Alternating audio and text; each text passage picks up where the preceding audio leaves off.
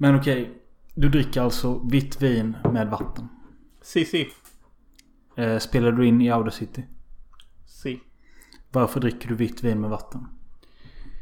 Because I've been drinking heavily all day and uh, I need to dehydrate. But still keep the spirit up, you know. Ja, That's kind of why. Bara det att de flesta väljer liksom ta ett glas vatten och sen ett glas vin. Istället för att mixa det och få det att smaka rövfitta i munnen. Detta får man ju tänka på igen. How I've missed the Swedish way of cursing. Mm, nu kommer det igen. You can't really say uh, it tastes like uh, ass cunt in the mouth. It just doesn't sound right you know. Men rövfitta låter rätt gött typ. Jag vet. Men jag tänkte så här. ehm, jag- fick en idé nu för en kvart sedan bara att jag tänkte att eh, du kan öppna denna podden. eh, jag saknat det här att liksom ge dig ett uppdrag. Och då mitt uppdrag nu. Det är att eftersom vi har varit borta.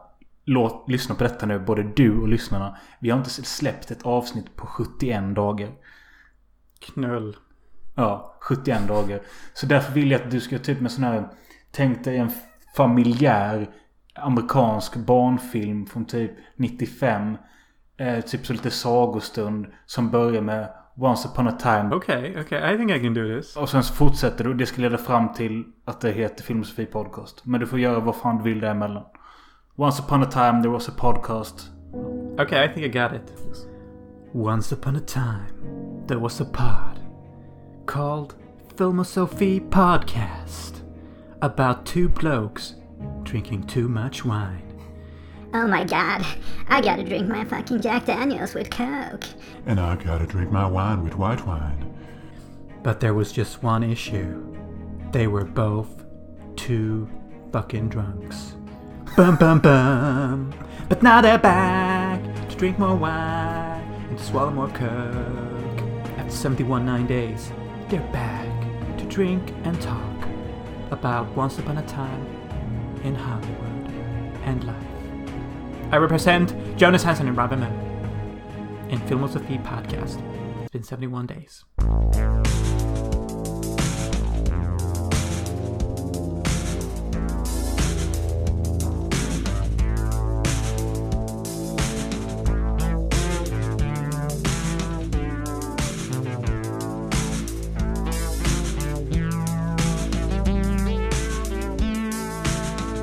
Det är alltså Fi- Filmosofi Podcast är tillbaka och det är Robin Möller och Jonas Hansen. Och jag tyckte du skötte det där uppdraget galant. Tack. Men det, alltså, det är helt CP att det var helt 71 dagar sedan. Så det alltså var 71 dagar sedan jag satt i en fucking couch. Ja. For reals. Ja, just det. Det tänkte inte jag på. Jag tänkte bara att det var 71 dagar sedan vi spelade in ett avsnitt. Men du har nog rätt i att vi har nog inte spelat in någonting sedan du var här. Nej, det är det jag menar. Det är också sjukt. Det är ju ren jävla osthyvel alltså. Men, ja, men sen också att jag vet att vi satt ju hemma hos mig den veckan du var här och bara... Ja, vi bara plöjer massa avsnitt och sen så bara fortsätter vi kötta och kötta. Och vad hände sen? I hate us. Det är... Jag tycker det känns lite så här att... Jag har haft eh, känsla då och då att... Fan vi borde bara ta tag och göra ett avsnitt snart. Och sen så går det en vecka till. Och så bara Se dig logga in på Facebook. Bara, ska jag ta tag i det nu och fråga? Eller ska jag vänta? Varför skriver aldrig han någonting om detta? Eh, nej, vi kanske bara ska skita i det. Vi skjuter upp det lite till. Så när fan ska det bli av? Nej, men nästa vecka kanske. Och nu har det gått 71 dagar. Jag vet inte hur många veckor det är. Men det är ju typ... Ja, det är över två månader. Tjena mittbena. Nej men det sjuka är att jag har typ varit i lite samma tankar som du. Men alltså... Ja, vad fan ska man säga till det här? Alltså... Man har ju inte ett stabilt liv. Det är ju lite därför man inte kan liksom leverera en podd eh, veckovis som typ normala människor klarar av. Och vet du vad som var sorgligt med att... Eh, jag la upp ett eh, inlägg på Instagram och Facebook igår. Att jag skrev att... Eh, alltså vi har ju tappat Patreons och sånt. Vilket är fullt förståeligt. Men det gjorde så ont eh, när jag såg... Alltså det finns sådana här förvalda anledningar. När man eh, avslutar sin Patreon-medlemskap. Och båda de som hade gjort det häromdagen. Då stod det så här bara... Eh, Anledningen är på grund av att eh, skaparna har inte levererat som de lovat. Och då kände jag bara... Det är ju jävligt sant. Det är ju alltså helt jävla okej anledning tycker jag. Ja, men det kändes jävla... Fan vad kast man Mm, men alltså jag tycker ändå vi kan vända detta skeppet ifrån isberget. Liksom. Ja, absolut. Men det jag säger också är att eh, jag har nu under några dagar här, kanske typ två veckor, fått... Alltså det, jag ska inte överdriva, men det är några stycken som har skrivit bara vad händer med podden? Har ni lagt ner? Vad händer? Kan ni inte börja igen? Och så vidare. Det är inte många, men de få som har gjort det får mig ändå känna bara att vi kanske ändå vi kanske ändå hade slash har någonting som vi inte borde ge upp. Och jag vill inte ge upp detta. Absolut, absolut. Alltså jag har ju alltid varit för de eh, CP-störda trogna fansen som håller upp eh, skiten som inte når den eh, kommersiella marknaden. Ja. Ehm, de, de gillar man ju. Det är ju liksom... Och nu har jag ändrat Patreon. Alltså fattar du? Vi har tagit emot pengar för att betala Podomatic i typ tre månader. Fast vi inte lagt, lagt upp avsnitt. Så vi har bara liksom bara... Vi har fått pengar som vi har gett till ingenting. Det är ju en, den, den, det är unconvenient truth är det ju. Ja. På ett sätt. Ja. Fan. Men vad fan ska vi börja då? Vad- Hur mår du idag? ja, men jag, alltså det är så svårt att veta var fan vi ska börja för att eh, Lyssnarna har inte hört oss på 71 dagar. Du och jag har knappt hörts på 71 dagar. Det är rätt svårt att wrap it up snabbt och smidigt och snyggt. Eh, kan du berätta typ hur mår du idag och eh, sammanfatta den senaste tiden relativt kort. Så ska jag flika in och sen gör jag likadant. Sounds fair. Okej. Hur jag mår idag? Idag har varit lite av en rollercoaster. För jag började dagen med att typ sitta i duschen. Med lakan. True story. började morgonen med att sitta i duschen inlindat i ett lakan. Med duschen på. Som ett...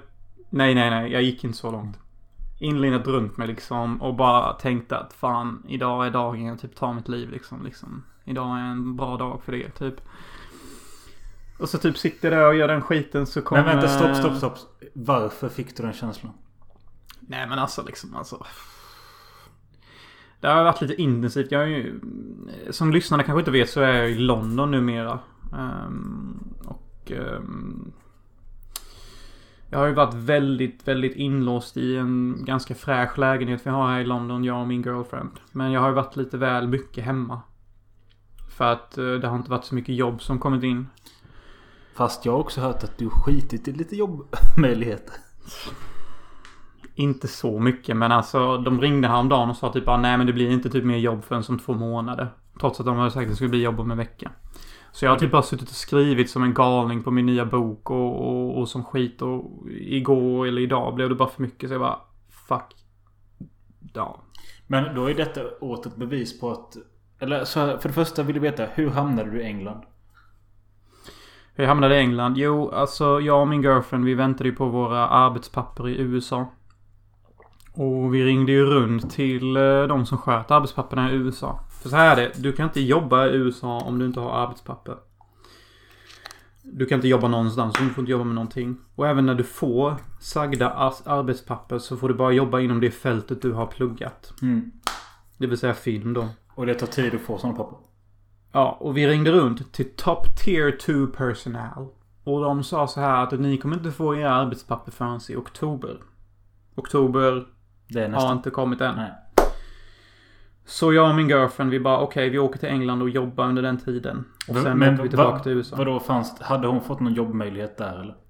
Ingen av oss. Men alltså vi tänkte liksom varför ska vi vara i USA och, och bara slösa pengar på hyra och sånt när vi kan åka till ett annat land och jobba under tiden. Men eh, hur fick ni ta den lägenheten då? Ja, vi kontaktade några via någon internetsida eller någonting. Typ. Eh, inte fan vet jag. Det var så länge sedan. Okej. Ehm, det, det roliga är ju dock att efter en vecka efter vi har kommit till England. Så började du dricka igen?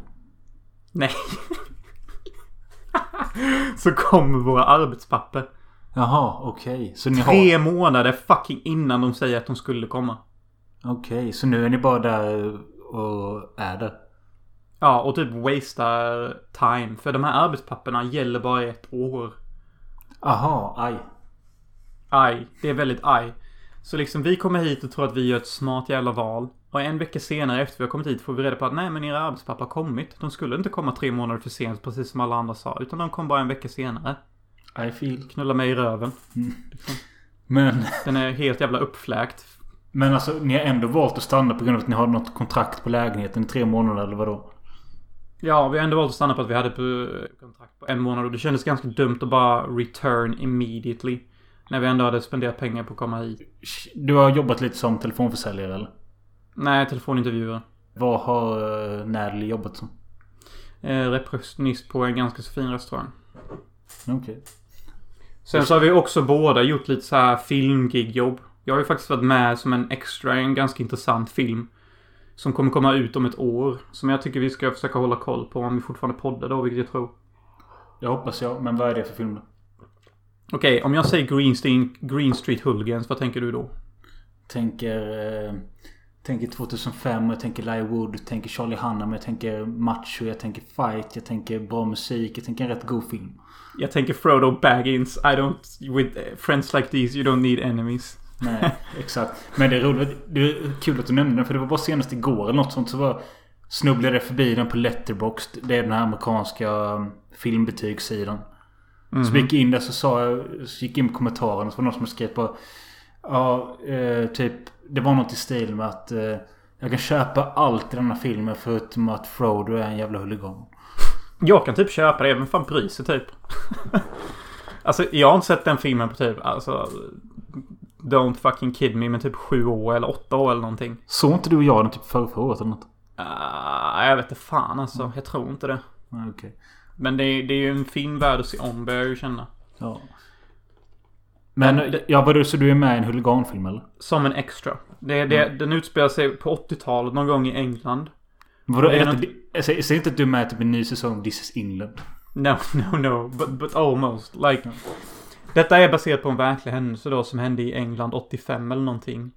Och ett indiskt fotbollslag och ett brittiskt fotbollslag um, spelade emot varandra i VM eller någon sån skit. Inte fan vet jag. Jag måste bara chansa här nu ifall, det, ifall jag kan den här historien.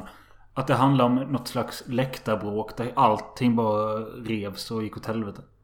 Nej, inte, inte vet jag. Vi var inte vid någon läktare när vi spelade in detta. Utan vi var med vid hamnen i något eh, industriområde. Ja, okej. Och eh, vi... Eh, och då möts typ skinheads och indiska supporters mitt inne i ett industriområde. Och alla brittiska huliganer, skinheads och allting muskliga och coola som fan. Typ såhär, typ 30 pass. De bara står så mobsesses bara Aj! What the fuck you been doing here? Go back to your home country! Oh, what you been talking about there? You wanna fight? Oh, och så börjar de slåss mitt i. Bara, po, po, po. Så jag fick ju se typ lite så här filmskådespelarfighting. Alltså det var nog den biggaste inspelningen jag varit på. Det var typ så här 300 pass där. I'm not fucking joking. Men vad, du- var en statist i bakgrunden av Ja. de britt, brittiska huliganerna eller? Yes. Ja. Hur kändes det? Var det mäktigt? Det var rätt mäktigt. Och jag tyckte ju huliganerna såg ju rätt feta ut. Alltså de var ju muskliga och hade... Alla var skinheads. Så de bara Hey, what you talking about nigga? Like det var ju typ rätt fett ändå. Men vad... Ett, har du fått se något? Vet du om du kommer synas i filmen? Ingen aning. Eh, filmen kommer ut nästa år och eh, den är indisk så det kan ju vara lite svårt att hålla koll på vad fan det Okej. kommer bli. Fan vad sjukt. Mm. Men alltså, eh, jag menar, alltså är det en... eh, Alltså okej när man säger indisk film, det säger inte så mycket. Men är det liksom en... Är det en indisk indieproduktion eller en indisk storfilm? Det är en indisk indieproduktion och jag tror det nog är en storfilm ändå. För att alltså det var fett många statister där alltså. Jag tror det var 300 pass där. Ja, Om och man, inte så, mer. men man, man kan ju se lite sånt på utrustning och sånt med om det är liksom... Real deal eller... Det var rätt jävla gediget får jag nog säga. Eh, Så det var ju rätt kul. Rätt kul att se fighterna, rätt kul att se skinheads IRL. Och jag tycker Ja. det är lite kul att en incident som handlar om rasism och våld som hände för 30 år sedan. Nu är en rolig inspelning där folk låtsas vara de människorna och engelsmän och indiska personer kan bonda över en rasistisk händelse som hände för 30 år sedan. Ja, jo det är ju både fint och kul. Lite ironiskt och lite Men- typ så här weird. Ja men jag kommer tänka på det med att nu när du ändå är i England. Alltså jag har fått någon bild av alltså, det, Du vet den här... Alltså... Den svenska nynazismen slags, eh, slash skinhead, skinhead-kulturen vi har vuxit upp med. Med filmerna 30 november-söken och allt det här. Det, känns, det finns ju inte kvar i Sverige. Men som jag har fattat som så finns ändå den delen kvar i England typ. En viss del i alla fall. Ingen aning. Alltså så som jag ser det så tycker jag att England är liksom som Sverige typ. Okej. Alltså jag tycker typ att England är lite typ... Uh... Nej men alltså jag vill inte låta som en rasist typ. Men alltså England är lite typ så här att de, de, de, de lyfter liksom invandrare lite till luften. Typ som att de är speciella bara för att de kommer från ett krigsland eller någonting. Precis som Sverige gör. Och jag känner typ att England var lite som Sverige var på 90-talet. Coola, hade en identitet och vågade göra lite cool film. Men nu är England precis lite som Sverige som bara typ lägger sig ner på marken och Ja. låter sig knullas av andra kulturer utan att egentligen analysera vad det är som händer med deras land. Ett politiskt korrekt land. Exakt. Typ. Och det är lite sorgligt att se. Precis som med Sverige. Och det är väl typ så politiskt korrekt, inkorrekt jag kan säga detta utan att någon säger att jag hatar invandrare. Säg inte det, du kan få ett nackskott för detta. Exakt. Och det är det som är lite sorgligt för att jag ser samma saker som händer i Sverige som i England typ. Och... Alltså jag hatar ju ingen så direkt. Även fast jag hatar alla men... eh, Det är lite tragiskt att se typ. Men okej, utöver... Eller jag kan mixa in lite i mitt egna liv då. Du stack till England för två månader sedan eller? Typ. Ja. Och eh, senaste gången vi pratade så berättade jag att jag skulle till Peace and Love-festivalen. Dit stack jag. Det var... Du var ju med på Emmaboda. Det var ju liksom eh, tre dagar i sol, värme, extremvärme. Extremvärme och ja. Det vi var med om nu var pissregn, kyla, ångest, död. Nej. Men Den alltså, nya filmen av... eh, inte fan vet jag. Ro- Robin Möller. Ja, typ. Ja. Nej men i alla fall första dagen där var katastrof. Det, vårat tält blåste iväg och knäcktes och eh, Grönros och Julia tog in på hotell och vågade inte sova ute. Eller vågade. De pallade inte sova i tält. De pallar Men jag- inte trycket. Nej men skitsamma. Eh, lång historia kort. Det blev ändå en skitrolig festival. Det var väldigt få personer på campingen och eh, alla blev polare med alla. Och det var asgod stämning. Och vissa av de här eh, har jag fortfarande kontakt med idag. Och två av de här, ett syskonpar, kom till och med he- hem hit till mig nu i, på semestern. Och vi festade och... Hade fyrkant. Nej men eh, alltså jag avstrev. Du vet ju själv. Du, du har ju varit på en festival. Du vet ju hur jävla god stämning det blir. Att man, man kommer närmare varandra typ än vad man gör på en utekväll. Äckligt hamsterliv. Utkvällssug, kuk. Ja. Eh, Men i alla fall. Det var inte ens på min semester. Men sen fick jag till slut semester och... eh, Det har varit många sena, fina, varma eh, utekvällar i min trädgård. Eh, med blandat folk. Eh, I många omgångar och vi har haft jävligt många trevliga kvällar. Och faktiskt inte så många snefyllor som man kan tro. Fan, det låter ändå rätt jävla underbart. Och så Ja. det är lite de kvällarna i, i, i din lägenhet I can miss here när jag är i US och fucking A och London och vad fan jag än håller på med typ. Ja, det förstår jag. I do love spending time at your place. Getting wasted. Och eh, typ bara chilla runt med random folk. Som man har känt i många år. Det finns ju en snefylla vi kan prata om som jag kan nämna och... Eh, Jag tror vi behöver lite mer booze för det. jag går och hämtar en öl först. Jag går och hämtar lite vin va? Alkohol Du gör mig till en man Du ger mig vad jag tål Alkohol och slipper jag se klart och fördunklas mina mål. Alkohol. Du är min bästa vän. Du är min gemål Alkohol. För mitt förrörda liv så får du stå som symbol. Alkohol. Jag tar och höjer mitt glas och dricker djävulen en skål alkohol. Som i mitt hjärta det fanns ett hål. Vet du vad? Nej. Det, det, får du ibland hemska tankar. Eller ja, hemska, kanske inte hemska tankar. Men att eh, idag är kanske eventuellt den sista dagen i ditt liv. Den tanken kommer inte lika ofta längre som den gjorde innan, men den kommer. Gött. Gött, gött. Nej men ibland bara slår det mig alltså att även fast det är en hemsk tanke. Är inte det också en jävligt skön tanke?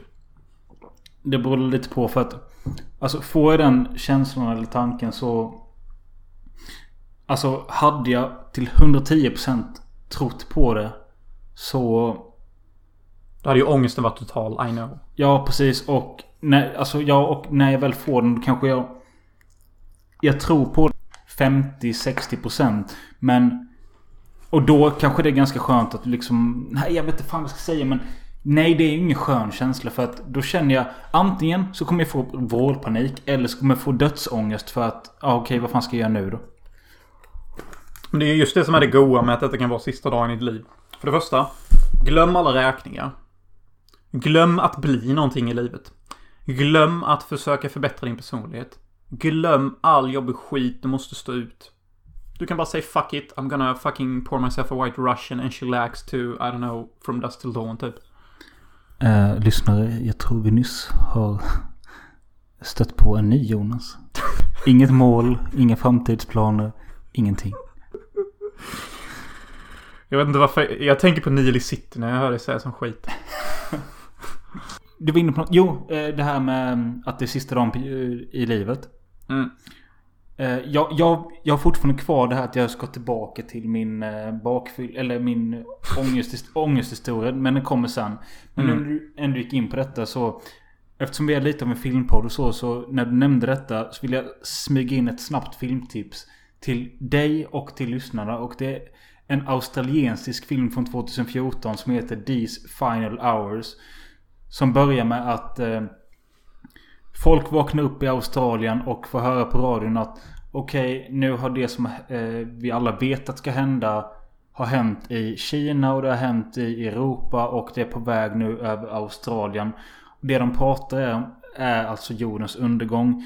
Och eh, då får de reda på via radion då, de i Australien att Alltså de har vetat om detta länge att Världen håller på att dö men de har liksom bara väntat på att just denna dagen ska komma. Så när de vaknar den här morgonen så är det 10 timmar kvar eh, tills Australien försvinner och alla döda med. Och där börjar filmen och alltså den börjar med en sån bra jävla eh, öppningsscen att det känns som en mäktig slutscen i någon mäktig katastroffilm. Så Jag har ju alltid tyckt att en bra film eh, ska ju öppna som att den håller på att sluta. Jag hade inga förväntningar på filmen. Den har stått i min hylla i två år. Så när jag tryckte play så bara... Om man öppnar en film så här starkt. Hur fan ska man kunna hålla det hela vägen och sen liksom lösa det på slutet så att det inte blir svagare än det det började med. Hmm. Eh, Men jag tyckte den filmen gjorde det. För det kretsar kring en kille. Han knarkar rätt mycket, han super rätt mycket. Och eh, han bestämmer sig för att okej, vi har tio timmar kvar idag. Och de har planerat länge att de ska mötas upp vid hans polares mansion. Där det ska finnas, alltså de ska ha en undergångsfest. Det ska vara så mycket knark och sprit som de bara kan ta. För, I'll att, be there bro. I'll be there. för att känna så lite som möjligt. For sure dude. Så han tar en bil och kör dit och på vägen dit får man liksom se att Folk på gatorna spårar ut. Folk mördar varandra. Folk tar livet av sig. Folk skiter i allt. Folk ligger och hänger sig och... ehm, Ligger och hänger sig. Nej men det, ja, jag sa fel. Men, eh, ja, men alltså jo. Folk knullar på gatan och några hänger sig. Men... eh, I approve. så på vägen stöter han på en eh, typ 12-årig tjej. Eh, som eh, hon vill också leta upp sin... Hon ska spendera de sista timmarna med sin familj men hon hittar inte dem. Han plockar med henne och hjälper henne. Och där är filmen vad som händer sen. Och så jävla bra. Vad ska man säga? Detta är en framtids... Nej det är inte Nej, så nej, nej, nej, nej, nej. Jag vet vad fan du är inne på. Jag vet vad du är inne på. Och jag tänker dra upp en film som du nog aldrig kommer se. Armageddon. Nej, nej, nej. Avengers Endgame. Okej. Filmen som har tjänat mest cash i hela fucking filmhistorien. Okej, Thanos has snapped his fucking fingers. Half of population is dead and gone. Boom. Hur påverkar samhället av detta mentalt? Ekonomi, president, politik. Fuck all that. Istället fokuserar vi på karaktärer. Hur reagerar de på en stor händelse? Och det är lite vad den här filmen gör. Hur reagerar människor? Mindre människor. Människor som går till jobbet. Människor som är som du och jag. Hur hanterar de förlusten och, eller reaktionen på eh, att världen går under eller att halva populationen har gått bort. Sånt är väldigt intressant och det tror jag det är det du försöker säga här typ. Jag ska inte avslöja för mycket för att folk blir sugna på att se filmen. Men när de kommer till den... Alltså, det, är det, när jag såg den här festen så tänkte jag att det är så här det kommer vara om alla får reda på att jorden går under. För att där står folk, alltså det är så många som knullar överallt och in, alla skiter i allt. Alla tar alla möjliga droger. Folk står och kör rysk roulette fast på riktigt. Och de, alltså folk dör där inne hela tiden. Det låter ju rätt realistiskt. Men alltså Och- jag har en fråga. Hur många, Ja. hur, hur stor procent tror du kommer välja att försöka knulla så fort som möjligt? Av mänskligheten?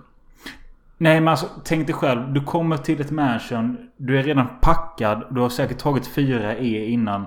Wow. Eh, ah, eh, folk ligger nakna och vill bli knullade. Det är klart man kanske knullar. Alltså jag tror inte ens jag hade kunnat få upp den i det tillfället. Honest men to God. Ja men då tar du sju Viagra. Vad spelar det för roll? Sant det. Men Ja. alltså jag tror jag hade försökt gå upp så högt som möjligt och räcka fuck you-fingret till meteoriten. jo det kanske man också hade. Jo men det... Sista grejen jag ska säga med den filmen nu. För ni ska se den. These final hours. Vä- vä- vänta innan ångesten. Vad hette den här filmen? Bara så att vi kan liksom representa de som bryr sig. These final hours. Okej, These Final Hours. Australiensk film om undergång, realism, 12-årig tar knark. Se den typ. Eh, men tillbaka till Mölles ångestdag. Vad hände? Detta var i slutet av min semester. Vi säger typ, vad kan det vara nu? Två, tre veckor sedan. Vi hade beställt biljetter till Göteborg. En lördag skulle det vara Deadmau5 på Trädgården i Göteborg. Söndagen skulle det vara Erik Pryds i Göteborg. Två stycken stora DJs och eh, vi stack dit ett gäng från Hylte på fem pers hem till Alle. Du vet Alle. Alla är det man. Ja, jag vet. Du har krossat hans ruta man. Va? Du har krossat hans ruta. Med min fucking elbow and I was scarred for life. Vi har gjort ett avsnitt om det som heter någonting men det finns om ni bara letar bakåt. Ja. Men i alla fall. Första kvällen där lördagen då. Jag började dricka i bilen på vägen dit. Kanske vid två, tre på dagen. Och... eh, Gillar. Hashtag gillar. Och den här spelningen började klockan ett på natten. Och vi satt och förfestade hemma hos eh, Alle till ja, 12, halv ett. Sen tog vi taxi därifrån. Eller spårvagn tog vi. Och därifrån minns jag ingenting. Förutom att jag står i kön till den här konserten då. Alla andra kom in. Jag kom inte in för att jag är för full. Gött. Och det enda jag kommer ihåg att jag säger är att jag vet att jag är jävligt full. Jag, men jag har åkt från Halmstad. Och om du kollar runt här på eh, de andra som är här. Så kan ingen gå. Varför ska inte jag komma in? Han bara nej men eh, du, kommer inte in. Jag bara nej okej. Så testade jag den här klassiska gå ett varv och testa igen. Ja, den är ju rätt classic. Ja, men jag kom inte in då heller. Alltså har jag betalat eh, 300-400 spänn för en Deadmas-biljett i onödan. Jag blir lack och går runt själv i hela Göteborg. Jag tar taxi hit, jag tar taxi dit. Och jag känner bara att fan vad klockan går sakta. Jag vet att de andra är där inne och konserten slutar fyra på morgonen. Eh, får lite lätt panik. Eh, åker till, eh, tar taxi till Alles lägenhet. Fast jag inte... Alltså mellan 01 och 05 på morgonen har jag ringt 128 samtal. Det är ju rätt jävla intensivt på ja. något sätt. Men i alla fall, jag tar en taxi från centrum i Göteborg hem till den här killen vi ska sova hos. Hans lägenhet. Varför vet jag inte då. Men jag står och försöker trycka in en portkod på en port för han bor i en lägenhet. Mannen du skulle kört Elbone som jag. Ja, Då nej, kom du in jag, direkt. jag står och försöker trycka in portkod och jag ringer honom samtidigt för att jag vill ha en kod. Eh, vi kan klippa en dag framåt här. För då säger jag till honom att jag stod utanför din fucking port och tryckte på portkod. Jag testade alla möjliga kombinationer. Då berättar han att det finns ingen portkod. Du har varit vid fel hus. Ja, men slicka mitt anus rent. Den är ju god höra. Så därför tar jag en taxi kvällen innan då, på lördagen. En taxi ifrån hans lägenhet på kvällen. In till centrum igen. Eh, jag försöker säkert komma in på Deadmau5 igen men det går inte. Träffar några killar som verkar jävligt trevliga. Snackar med dem, berättar om min situation. Att jag är själv, att jag är från Halmstad, att jag inte kan någonting i Göteborg. Vart ska man gå någonstans? Jag vill festa, jag vill bara bort härifrån. De säger följ med till Park Lane, det är ett mäktigt ställe. Dit börjar jag inse att är de här killarna bögar? För de... Eh, ja men de verkar väldigt närgångna mot varandra och... Följde med dem in och... Eh, jag tror de pussade varandra när, in, när vi kom in. Och jag tänkte väl okej de kanske är gay. Skitsamma, de är jävligt sköna. Eh, jag, jag kunde inte bry mig mindre om de var bögar. Men det, det, jag började få sådana tankar. Ska vi gå till en bögklubb? Det är jag inte så sugen på. Nej, det är ju lite gay. Och det är ju Ja. lite så här typ att det kommer vara många män där och... Not so much poo-tang. Ja, men så i alla fall kom vi in där då. Och där, det var ju vakter där med. De släppte in mig som hej och välkommen. Till, skillnad från den jävla trädgården där Deadma spelade. Där jag var liksom antikrist. Fuck dem. Antichrist haters. Kom in där och märkte det var ingen bögklubb. Det var ett jävligt na- alltså, ja, bra ställe var det. Och eh, till slut vid fyra på morgonen så fick jag tag i en av mina vänner Simon Östlund. Eh, the one and only. Känd som grannen här i Definitely. podden. Och, och Definitely. han svarade på ett sms. Vad är du? Så skrev jag Park Lane. Jag tänkte det spelar ändå ingen Han vet inte vad det Park är. Lane? Where are Ja. you? New York? I'm Men in Park han- Lane. Då har han tagit någon eh, taxi Fet eller bil. något sånt dit. För detta är ett ställe som är öppet till fem. Men jag tänker ju att han kommer aldrig komma dit. Så jag, jag fortsätter att hänga med randoms, dansa runt på dansgolvet med random tjejer och sånt. Sen helt plötsligt ser jag något jag känner igen nere i ett hörn. Då står Simon där med en jacka och dansar för sig själv. Och han ser What? så jävla... Och jag bara... Jag blir så glad. Jag springer fram och kramar honom. Och så är vi två ensamma själar. Så han var alltså på Gay Club all along? Det var ingen bögklubb och han var inte där hela tiden. Han stack ju dit efter Deadman slutade. Ah. Och i alla fall, jag blir jätteglad att se honom. Men sen började det riktiga helvetet på denna kvällen. Och det var att alla de vi hade sovplats hos, alla de vi hängde med. Ingen svarade. Och det var då de här jävla hysteriska samtalen började komma. Både från mig och från Simon. Vi åkte taxi runt om i hela Göteborg och vi försökte ta in på hotell. Allting var fullt. Vi åkte till en Statoilmack Statoilmack och köpte folköl. Satt och drack på gatan. Eh, vi tog ytterligare en taxi och körde Alltså nästan i utkanten, nästan utanför Göteborg. Där fick vi ett hotell som jag, vi betalade 2000 spänn för. Du, skulle, du sa att du skulle jämföra min stödkväll med din och Natalias första kväll i England. Ja, alltså det finns inte så mycket att berätta egentligen. Alltså vi kom till England, vi blev scammade av vårt Airbnb och vi var tvungna att ta spontanhotell precis som du. Ungefär så. Varför? För att Airbnb-personen öppnade inte. Så vi stod mitt ute i fucking random halvgettot och eh, klockan var 11 på natten. Fucking random wannabe pot smokers började dyka upp överallt. Så vi var tvungna att ta ett hotell på något random ställe i London. Ja, det låter rätt sugigt det med. Mm, så den var ju rätt god. Inte typ. Det jag kan lägga till om min kväll där i Göteborg det var att vi skulle se Erik Pryds dagen efter. Men jag valde att åka hem på lördagen. Och vägrade att åka tillbaka på söndagen. För att det var i samma lokal. Jag tänkte att åker jag in och festar igen och inte kommer in. Då kanske jag ställer till med en scen och hamnar i fyllelse. Så jag uppskattar ändå den stilen typ. Ja. Alltså... Fyllecell i Sweden är ju typ inte the end of the world. Det är ju typ snarare mer att jag sparar pengarna istället för att ta in på ett hotell. Ja, men du verkar missförstå, missförstå vad jag sa. Att jag sket i det för jag vill inte hamna i fyllelse. Jo, jo. Men ändå. Hellre fyllecell än 2000 kronor fattigare. I Jo. fyllecell får man ju för fan ändå en östrast hembakad med smörost. Det är sant. Eh, en annan grej som är... Säger han med visdom. Att han vet typ. Ja men du, du har ju haft din beskärda del av fyllecell. Jo, jo. Så, ja. Jag har inte haft det. Vilket är, Hey. helt, det är helt sjukt. Hey bro, du har haft. Jag har aldrig varit i en fyllecell. Really? Nej det är sant. Jag, alltså jag borde ju ha varit det flera gånger men jag har aldrig varit. Seriously? Ja det är sant. All hail the king. Nej jag tycker tvärtom. All hail the king. Nej men jag tycker tvärtom. Det är inte för att jag känner att Flera gånger borde jag nog varit där men på något sätt har jag all... Alltså jag vet någon gång när polisen tog mig och brottade ner mig och sa så att Nu är det cellen eller så går du åt det hållet. Och då bara okej jag går åt det hållet. Men ja, jag har haft sån tur liksom. Typ början på en film. Du går åt det hållet. Ja. Han gick åt det hållet. Och han vände aldrig tillbaka. Robin Möller. 2020. En annan grej som hände på semestern var att jag fick borrelia. Ehm, Gött. Av en eh, mus eller en fästing? Troligtvis av en fästing. Alltså jag såg aldrig en fästing på min kropp. Men jag fick ett sånt klassiskt borreliamärke med en röd prick och en röd ring runt. Ehm, jag Och jag är så modern av mig och jag vill ju helst inte vara i sjukhusmiljöer. Så jag testade den nya appen Kry. Där man ringer upp en läkare och det var... Ja det var lite av en upplevelse faktiskt för att då kopplades jag till en snubbe som låg hemma och bara typ chillade i soffan med ett headset. Vet du vilken bild jag får i huvudet av mig nu? Du vet en Seg- jävla Segemyhr- lärare... Segemyhr. Nej, nej, ännu värre. Men den var bra. Men du vet den läraren som sitter och runkar på sitt jävla kontor i sökarna. Ja. Ser du inte att det är rött? typ en bara, ja men fan jag tror du typ har blivit biten av en fästing alltså. Ja. Men alltså det var ett videosamtal då och han bara låg och chillade i sin soffa och han hette Vejen. vänta, vänta, vänta. Kunde du se honom? Ja, och han såg mig.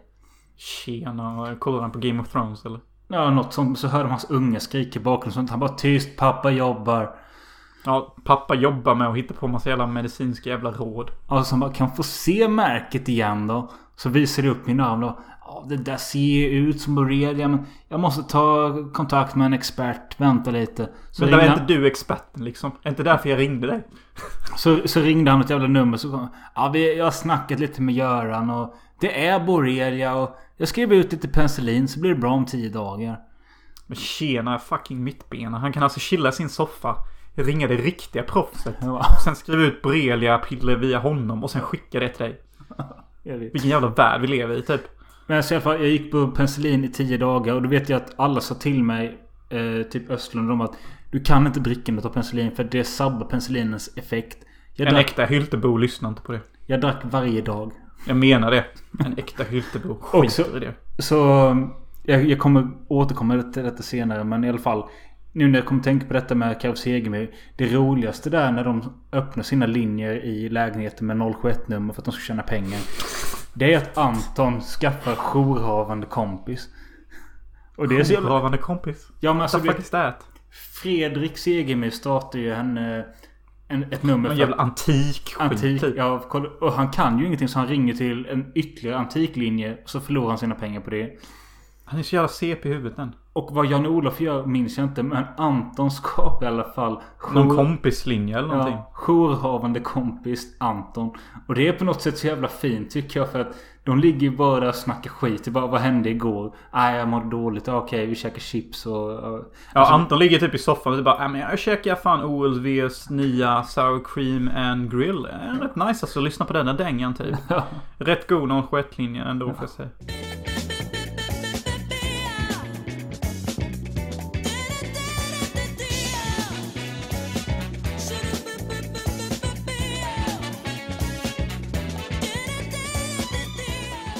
Hyltebruk har gått in har satsat 8 miljoner kronor på att bygga en skatepark i betong.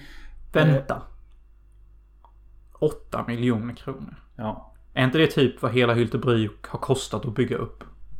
Fråga mig inte vad... Alltså, du vet, jag tror bruket är värt många miljoner. Bruket är väl typ det enda som gör att Hyltebruk är liksom står på sina egna ben. Ja, det, No heter, offense. Det heter ju Hyltebruk av en anledning. No offense. Men 8 miljoner kronor det låter ju mycket för Hyltebruk. Alltså liksom. Hade någon sagt 200 000 då hade jag bara shit det är rätt mycket för Hyltebruk. 8 miljoner låter ju fan som att de har skrapat upp allt de har. Skitsamma. De senaste typ ett och ett halvt åren så har de hållit på att bygga en skatepark i... Eh, I Hyltebruk jämte Forum. Det säger ingenting förutom Jonas. Men jämte Forum. Och... Eh, Forum är ju typ puben dit alla går och super varje helg. det var puben. Det är stängt nu. Man kan inte supa där. Feel free to add any sad song. Typ. Vilket Ja. är det bästa minnet du har från den? Eh, Jag tror det är när jag blev helt jävla CP-full och gick in och la mig i ehm, typ... ehm, en städskrubb där. ja, Det finns... Hela den historien finns i avsnitt 4. Tjena. Eh, men i alla fall. De har hållit på och byggt det i något år och eh, jag, jag, jag har skämtat så här flera gånger bara. Alltså för de som inte vet. Jag skatade lite i högstadiet typ och eh, jag, jag kunde åka men var rätt kass. Eh, och så vi var ett helt gäng som kunde åka men var rätt kassa. Med undantag kanske för Kalle Wenzel som typ är sponsrad nu och duktig. I alla Ja, fall. han är clean. Han är clean. Eh, så jag har skämtat sen det här bygget började om att eh, Ja men när det är klart då jävlar ska jag skaffa ny bräda och börja åka igen. Har inte varit så seriöst. Men så när jag märkte att parken, alltså den, den öppnar officiellt. Idag är det torsdag. Den öppnar officiellt på lördag. Men folk har åkt där i två veckor för att det går att åka där liksom. Och så kom jag i kontakt just med den här Kalle Wenzel som vi pratar om. Och eh, han skrev att men det är bara att komma dit. Så jag stack dit en fredagkväll och ehm, jag vågade inte direkt. Jag, jag, jag, jag åkte lite, bara rullade fram och tillbaka. Så såg man så jävla många coola kids som var så jävla grymma. Det var dessutom... Vänta, vänta, vänta lite. Vad, vad fan menar du med coola kids? alltså, Hur coola var de? Alltså vad hade de för frisyrer typ? Nej men 9-10-åringar som gör tricks som Tony Hawk gjorde när han var 40 typ. Så vi stack dit förra, eh, förra helgen också och åkte. Och vi drack ju samtidigt. Alltså det, Du vet, det är rätt nice när man är ett kompisgäng. Man dricker samtidigt. Alla var sin bräda. Det är god musik. Det är mycket folk. Så man... Säg typ kl- klockan 11 på kvällen så bara okej nu ska jag testa en grej jag inte tror riktigt jag kommer lyckas med. Så jag stod liksom lite själv i ena kanten av parken. Ingen såg mig heller. Det var inte så att jag skulle show off och visa något. Jag tänkte bara jag ska testa detta. Och jag testade detta och ramlade utav helvete. Stukade foten och skrek som ett svin. 364 flip. Och- Mölle goes. Jag kommer ihåg att jag la mig på marken och bara skrek. Bara, Okej, jag vet att foten är bruten men säg inte att den är det. Och de bara, så hörde jag, du vet Janne. Han bara, åh shit mannen vad den växer.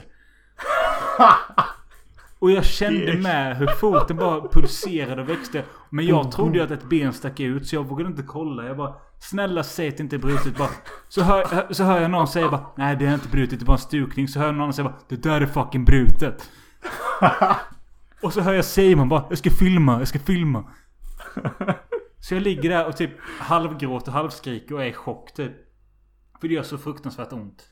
Eh, tre minuter senare så öppnar sig himlen och det kommer åska och regn. Alla springer därifrån. Jag ligger kvar och vet inte om jag kan gå. Jag kollar rätt upp och det är Tears in the Rain eller vad fan Rutger Hauer Rest in Peace säger i Blade Runner.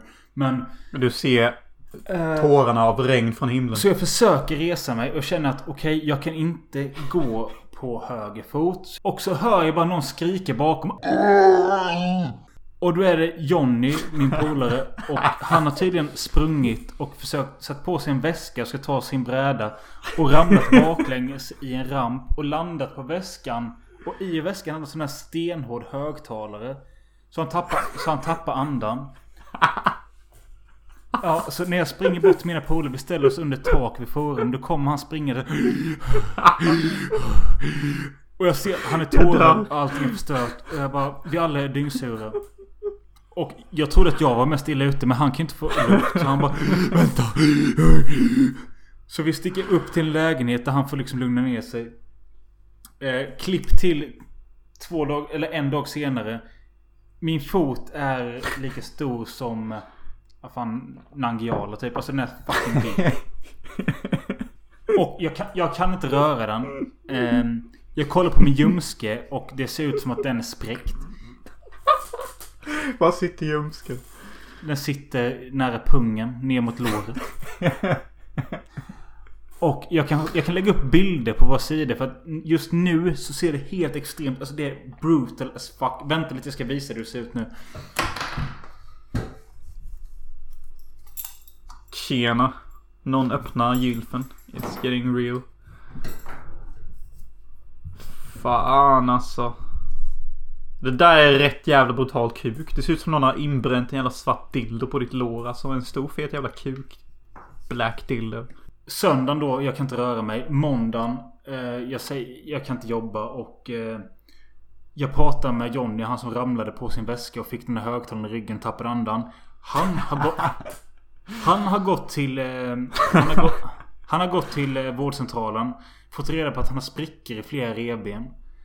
Eh, på grund av att landade på högtalaren.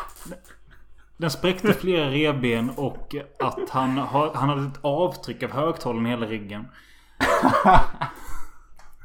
I'm so evil. Så han blev sjukskriven en vecka till att börja med. Eh, Jag gick till vårdcentralen blev sjukskriven ett par dagar till att börja med. Sen får jag känna efter. Jag har varit hemma nu i fem dagar och foten känns bra med ljumsken är åt helvete. Men sen så eh, Simon fick ont i tån när han skatade så att han gick till vårdcentralen han också och han har till inflammation i tårna och en blodblåsa så han kan inte heller jobba. Vi har alltså What tre, the fuck? tre stycken som dog på en och samma kväll. Plus Nej, fyra, fyra som dog samma kväll. För det kom en bekant till oss. Ja, han kom dit och eh, han hade inte ens kollat in hur parken var byggd eller hur den var gjord. Han tog sats så mycket han kunde. Åkte upp för en stor jävla ramp som han trodde var rund. Att man bara skulle åka rakt över. Sen, men det fanns ingenting på andra sidan. Det var bara en halv. Så att han flög utav helvete och spräckte hela ögonbrynet. Det pissade blod. Fy fan i helvetet. Men eftersom han inte var nykter eh, Så kom han tillbaka och eh, Vi bara sa att Du måste sy det där, det pissar blod. Han bara Har ni inte papper eller någonting? Så bara jo Så satt vi, vi tvättade honom lite så. Och han fortsatte åka och ramlade igen. Alltså han var, det var brutalt att se. Det var liksom ja, fyra dödsfall på en kväll. Tjena mittbena. Alla hyltelegender dog på samma jävla återförening. Hela Ja. old verkar inte ni? Ni ska visa kidsen var skåpet ska stå och ni alla fucking ramlar som... Inte fan vet jag som... Ni borde höra hemma på Ja, jag ålderdomshemmet. vet det är pinsamt. Men i alla fall. Jag har beställt en helt ny br- bräda nu. Och den kom hem idag. Och den ser fin och clean ut. Och jag ska äga parken så fort Ändå, ändå, ändå get like, så det är dags för redemption typ. Alltså okej. Okej, ni visade ändå lite var skåpet ska stå. Ni är liksom såhär, okej vi ramlar, vi bryter alla ben men eh, that's just the skate life. Nu har jag beställt en ny bräda och nu är jag on it again. Fuckface.